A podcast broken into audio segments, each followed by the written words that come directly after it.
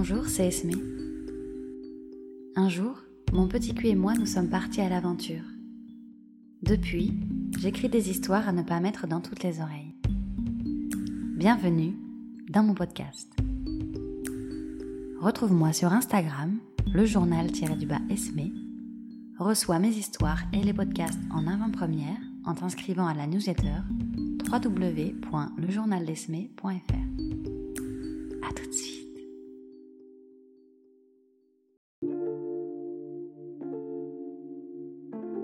Ses mains caressent ma culotte. J'ai envie de ses doigts. Je lui dis. Je lui dis aussi comment j'en ai envie. Il retire ma culotte, il pose ses doigts sur ma vulve et il rit. Je touche ma vulve et je ris aussi. Je ris parce que cérébralement je n'étais pas sûre d'être excitée, mais concrètement ma chatte est gonflée et toute baveuse. Je suis parfaitement en train de vivre ce dont j'ai envie, des papouilles avec mon chéri et mon corps exprime mon bien-être. Il caresse ma vulve, mes lèvres, mon clitoris. Je me suis fait jouir ce matin avec mon mibro, mais là j'ai envie d'autre chose. Je lui dis que j'ai envie d'un plaisir de l'intérieur. Il entre ses doigts en moi, il appuie un peu fort pour un début, alors je lui demande d'appuyer plus légèrement et de changer de mouvement. J'ai envie de mouvements circulaires, pas d'un va-et-vient.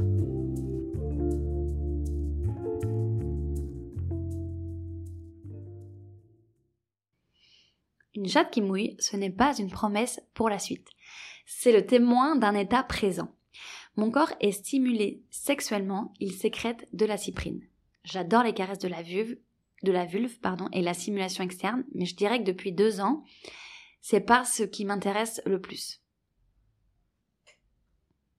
un peu comme si euh, j'avais fait le tour de la question. Et en fait, la simulation interne, par contre, là j'aime beaucoup et je sens que j'ai encore énormément à explorer et je trouve que la recherche du plaisir est beaucoup plus intéressante. Mais c'est mon avis totalement personnel. Euh, c'est important de verbaliser son ressenti et ce qu'on va avoir envie pour pouvoir guider l'autre. Parce qu'en fait, en fonction des moments, des jours, tu peux avoir des envies complètement différentes et qu'on te doite de plein de façons différentes. Ok? Mais la personne qui te doite, elle ne peut pas le savoir. Elle ne peut pas deviner si aujourd'hui tu as envie de te faire défoncer ou si aujourd'hui tu as envie, au contraire, de caresses très très douces, etc. Donc, moi, faut savoir que j'en ai pris pleinement conscience quand j'ai doigté une fille pour la première fois. J'ai beau avoir un vagin moi aussi, euh, quand tu as les doigts à l'intérieur d'une autre, ce n'est vraiment pas simple de s'y repérer. Si tu t'es renseigné avant, que tu as vu des schémas comme euh, le livre Jouissance Club par exemple, qui est vraiment une pépite à ce sujet, tu pars quand même avec un petit plus, faut le dire. Donc renseignez-vous. Euh, mais tu y vas quand même à tâtons quand c'est ta première fois et tu vas surtout t'appuyer sur la réaction de l'autre. Et moi, cette fois-là, euh, pour interpréter ces réactions et essayer de me rassurer comme je pouvais sur si je faisais du bien, etc., je, je n'y arrivais pas du tout parce qu'elle ne me parlait pas. Et en fait, j'ai trouvé l'expérience assez angoissante parce qu'il n'y avait pas beaucoup d'échanges entre nous et qu'elle ne parlait pas. Et je lui ai demandé plusieurs fois si elle aimait ce que j'étais en train de lui faire, mais euh, j'avais pas de réponse euh, vraiment concrète. Et il y a un moment, je me suis intérieurement un peu énervée, je me suis dit, non mais elle pourrait quand même me parler. elle pourrait me dire quoi, comment ça se passe et tout. Elle voit bien que je suis en train de galérer, que je suis en train de lui poser des questions. Et, euh, et en fait, la fois d'après avec un partenaire masculin, je me suis pris une grosse claque quand je me suis rendu compte qu'en fait je faisais pareil quand un partenaire me doigtait. En fait, je ne verbalisais Et je me contentais de, si c'était bon, bah, euh, je me disais, bah, il doit le voir parce que ça doit se voir ma tête quand même. voilà, souvent tu poses des gémissements, euh, euh, tu tortilles un peu. Mais non, en fait, l'autre, il en sait rien. Enfin, je veux dire, moi, je, je suis pas une experte en interprétation corporelle. et moi, si on me dit pas les choses, je, ne les sais pas, en fait. Donc, à partir de, de ce jour-là, je me suis dit, ok, je verbalise, et aujourd'hui je verbalise beaucoup, et je trouve ça vraiment top. On devient en fait des coéquipiers avec le partenaire, on s'entraide et du coup pour la connexion c'est beaucoup mieux, pour avoir du fun aussi euh, parce que ça décontracte, ça détend l'atmosphère et euh, on est vraiment dans, quelque chose de, on essaie ensemble et on est là tous les deux pour que l'un et l'autre on prenne, euh, bah voilà, le plus de plaisir possible en fait. Et pour aussi, euh, pour revenir à ce qu'on disait tout à l'heure sur la performance, en fait, pour sortir de, la relation à la performance et du rapport à la, à la performance, pardon, c'est bien aussi de verbaliser, de venir faire redescendre un peu la pression quand on sent qu'il y a une petite pression, euh, quand l'autre est pas vraiment connecté. Et euh, bah donc là, à ce moment-là, c'est ce que je fais. je verbalise, je lui dis ah ouais, fais ci, fais ça, un peu plus par-ci, un peu plus par-là, ah oui, comme ça c'est super.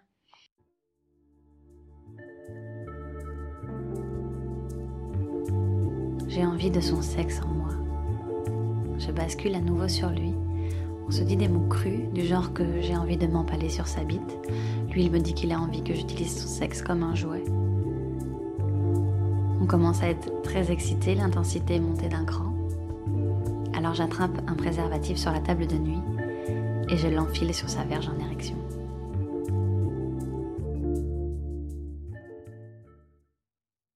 J'ai plus de contraceptifs depuis mes 21 ans, donc depuis 12 ans maintenant. Euh, j'ai commencé à 18 ans par la pilule, j'ai pris une, petite dizaine de kilos et je l'oubliais régulièrement malgré mes rappels sur mon réveil. Donc j'ai pris plusieurs fois des pilules du lendemain et en plus de ma pilule, euh, j'ai stressé donc beaucoup plus d'une fois. Donc au bout d'un moment, j'avais même du mal à, à l'avaler alors euh, qu'une pilule c'est quand même minuscule. Mais en fait, c'est juste que j'ai compris que j'en voulais plus. Donc en fait, je me suis renseignée pour autre chose sans hormones.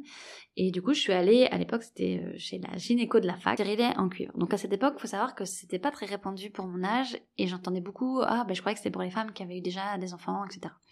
Donc euh, rien à voir avec euh, le schmilblick. Donc je me le suis fait poser. J'ai eu un mal de chien pendant 15 jours, euh, pendant 5 jours, pardon, c'était horrible comme douleur, etc. Je vous passe les détails. Mais après, je me suis dit, super, à moi la liberté. Mes règles, qui étaient déjà abondantes, sont devenues euh, un tsunami tous les mois, mais j'étais heureuse parce que cette contraception, pour moi et pour mon couple de l'époque, c'était euh, vraiment libérateur. Et en fait, ce qui s'est passé, c'est que un an et demi après à peu près, en fait, je suis tombée enceinte avec mon stérilet. Et là, euh, du coup, j'ai littéralement paniqué. Le sol s'est ouvert sous mes pieds quand j'ai vu le résultat du test de grossesse.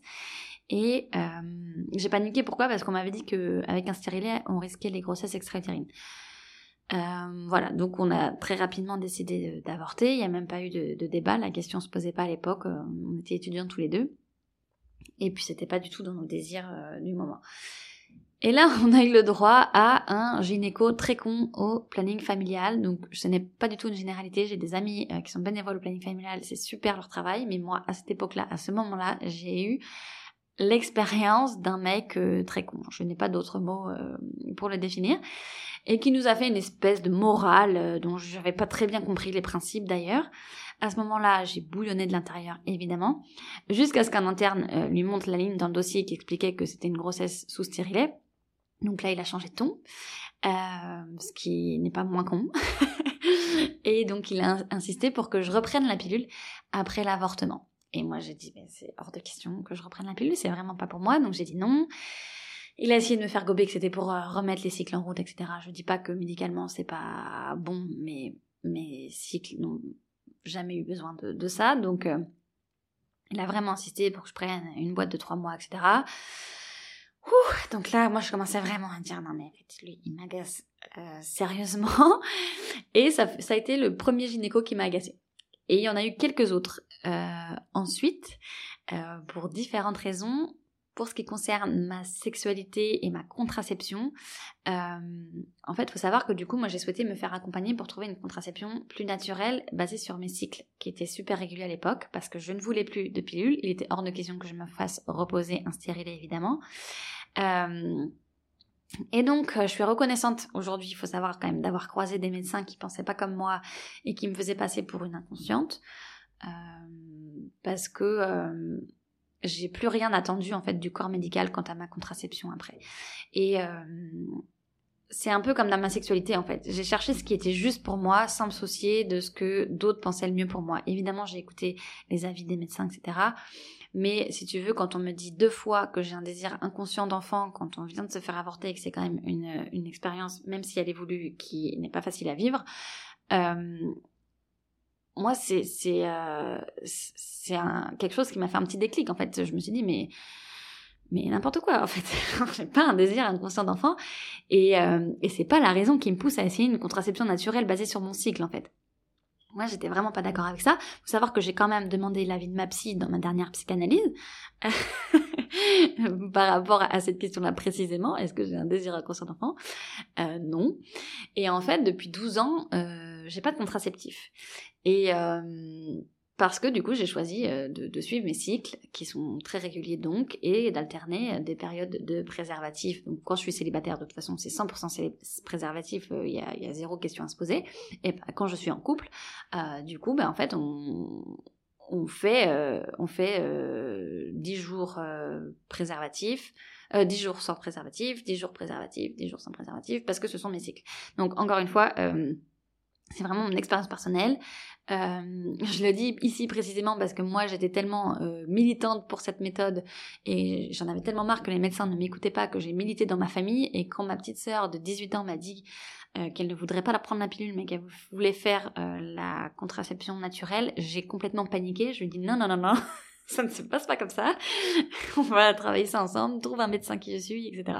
Donc je suis pas en train de défendre ça, j'explique juste mon cas à moi ok Pour vous expliquer la euh, sexualité de mon couple.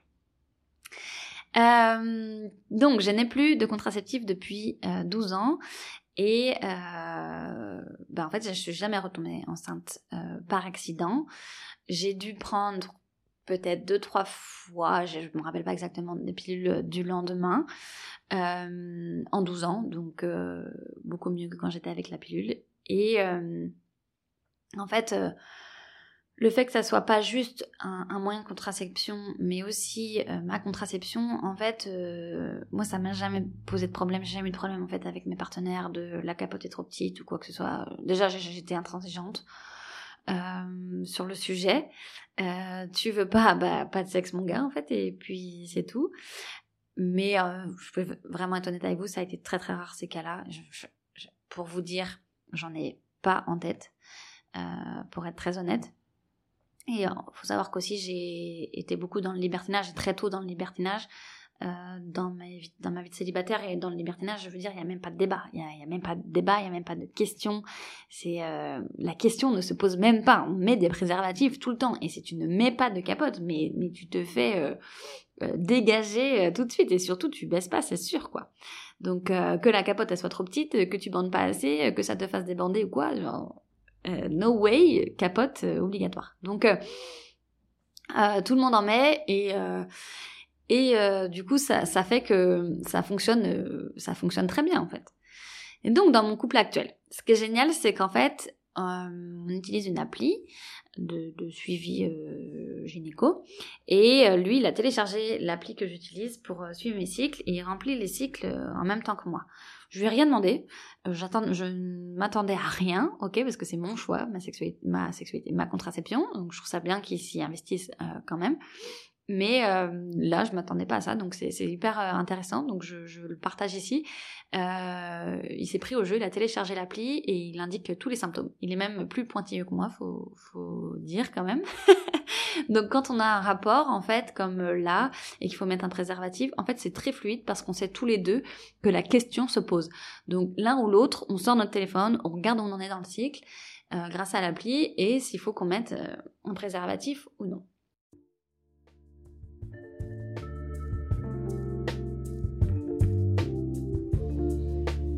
J'entre son sexe en moi.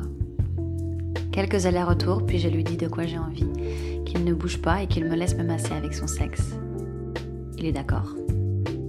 Je laisse glisser son sexe au fond de moi, et puis je bouge très lentement pour ressentir les zones qui me font plus d'effet.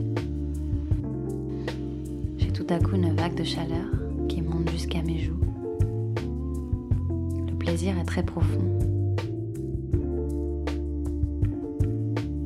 que je suis en train de masser un point proche de mon utérus. J'y vais tout doucement en restant sur la zone. J'ai les yeux fermés. Lui, il ne bouge pas. J'imagine qu'il me regarde prendre mon pied, qu'il me regarde me servir de sa bite comme d'un de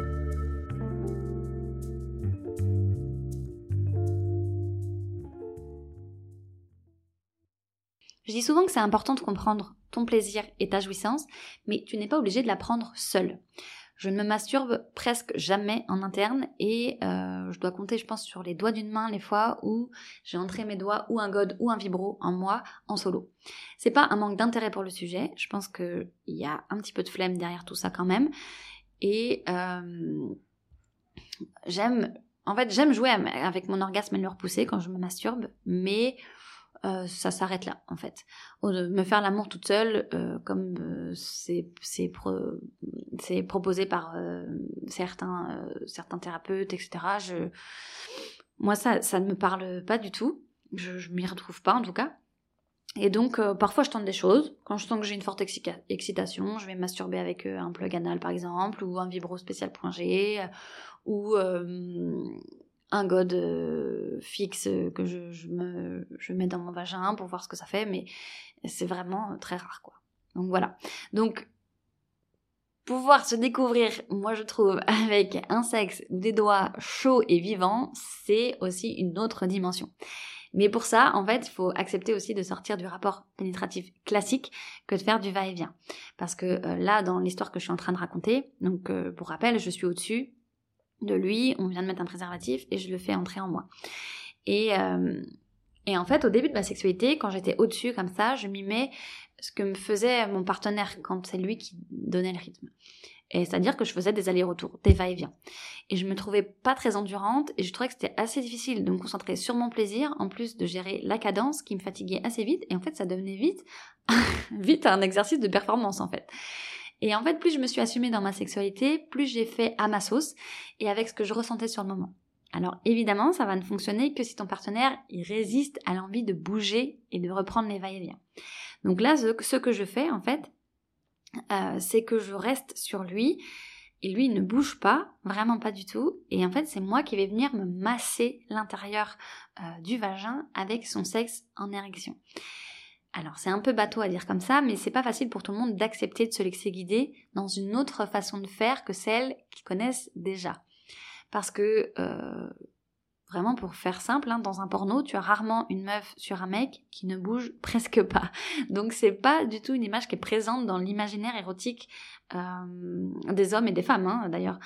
Et donc euh, donc faut faut discuter, faut dire bah voilà il se passe ci, il se passe ça.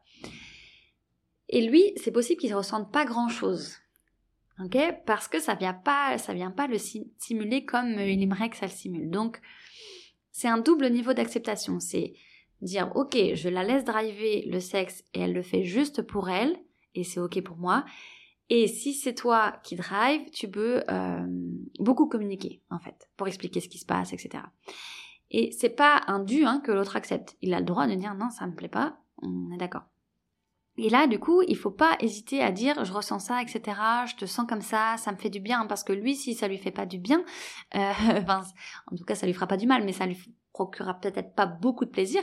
Ben, il va prendre du plaisir dans, dans le plaisir que vous vous prenez. Donc, vous pouvez faire ce cadeau-là de verbaliser et de dire ouais, je ressens ça, là, je suis en train de te sentir comme ça. Oh, tu sens là, ça me fait du bien, ce point-là, etc. Oh là là, et quand je fais ça, ça il se passe ça. Et euh, voilà, donc il faut savoir qu'il est possible que ton partenaire débande parce que s'il n'est pas beaucoup stimulé, euh, c'est normal qu'à un moment donné, il puisse euh, perdre un peu son érection. Rien de grave, tout est normal.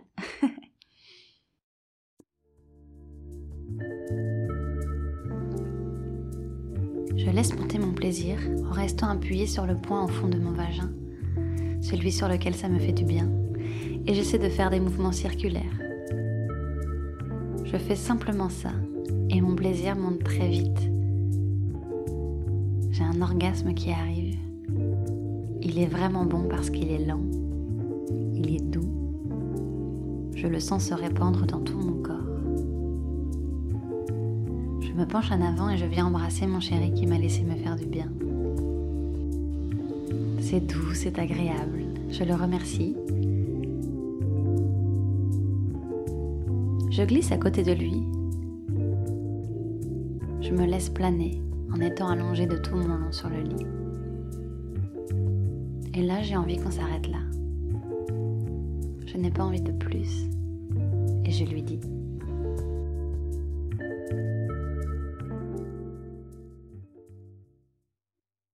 La fin du rapport, quand l'un ou l'autre ou les deux n'ont pas eu d'orgasme, c'est pas toujours évident à verbaliser.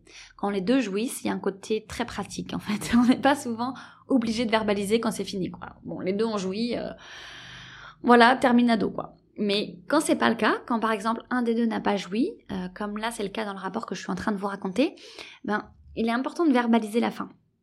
On peut hésiter à le faire parce qu'on peut se sentir un peu égoïste de dire bon là j'ai joui et je veux que ça s'arrête.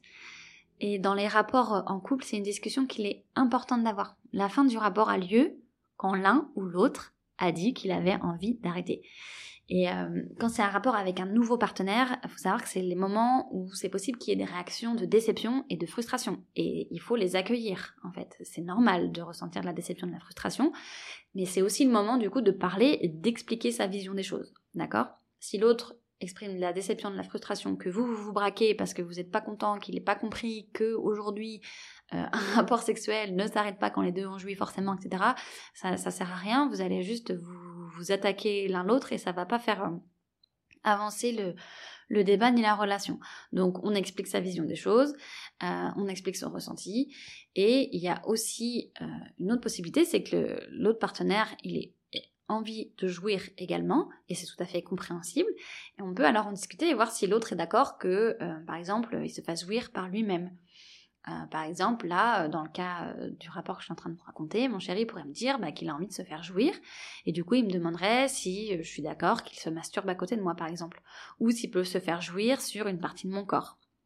Et en fait, quand c'est moi qui jouis pas, je demande souvent à mon partenaire s'il a envie de continuer à me donner du plaisir ou euh, si je peux prendre euh, un de mes jouets pour atteindre moi aussi l'orgasme parce que là oui j'ai envie euh, envie de jouir.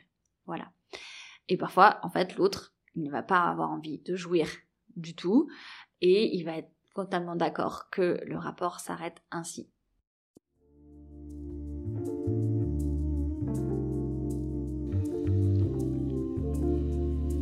Il n'a pas envie de jouir. Il se sent bien avec le fait d'arrêter le rapport maintenant. On continue à se faire des câlins, des caresses, des bisous. Et puis, un de nos baisers se fait un peu plus fougueux que les autres. On regarde l'heure sur nos téléphones. Il nous reste encore du temps avant notre rendez-vous de 19h30.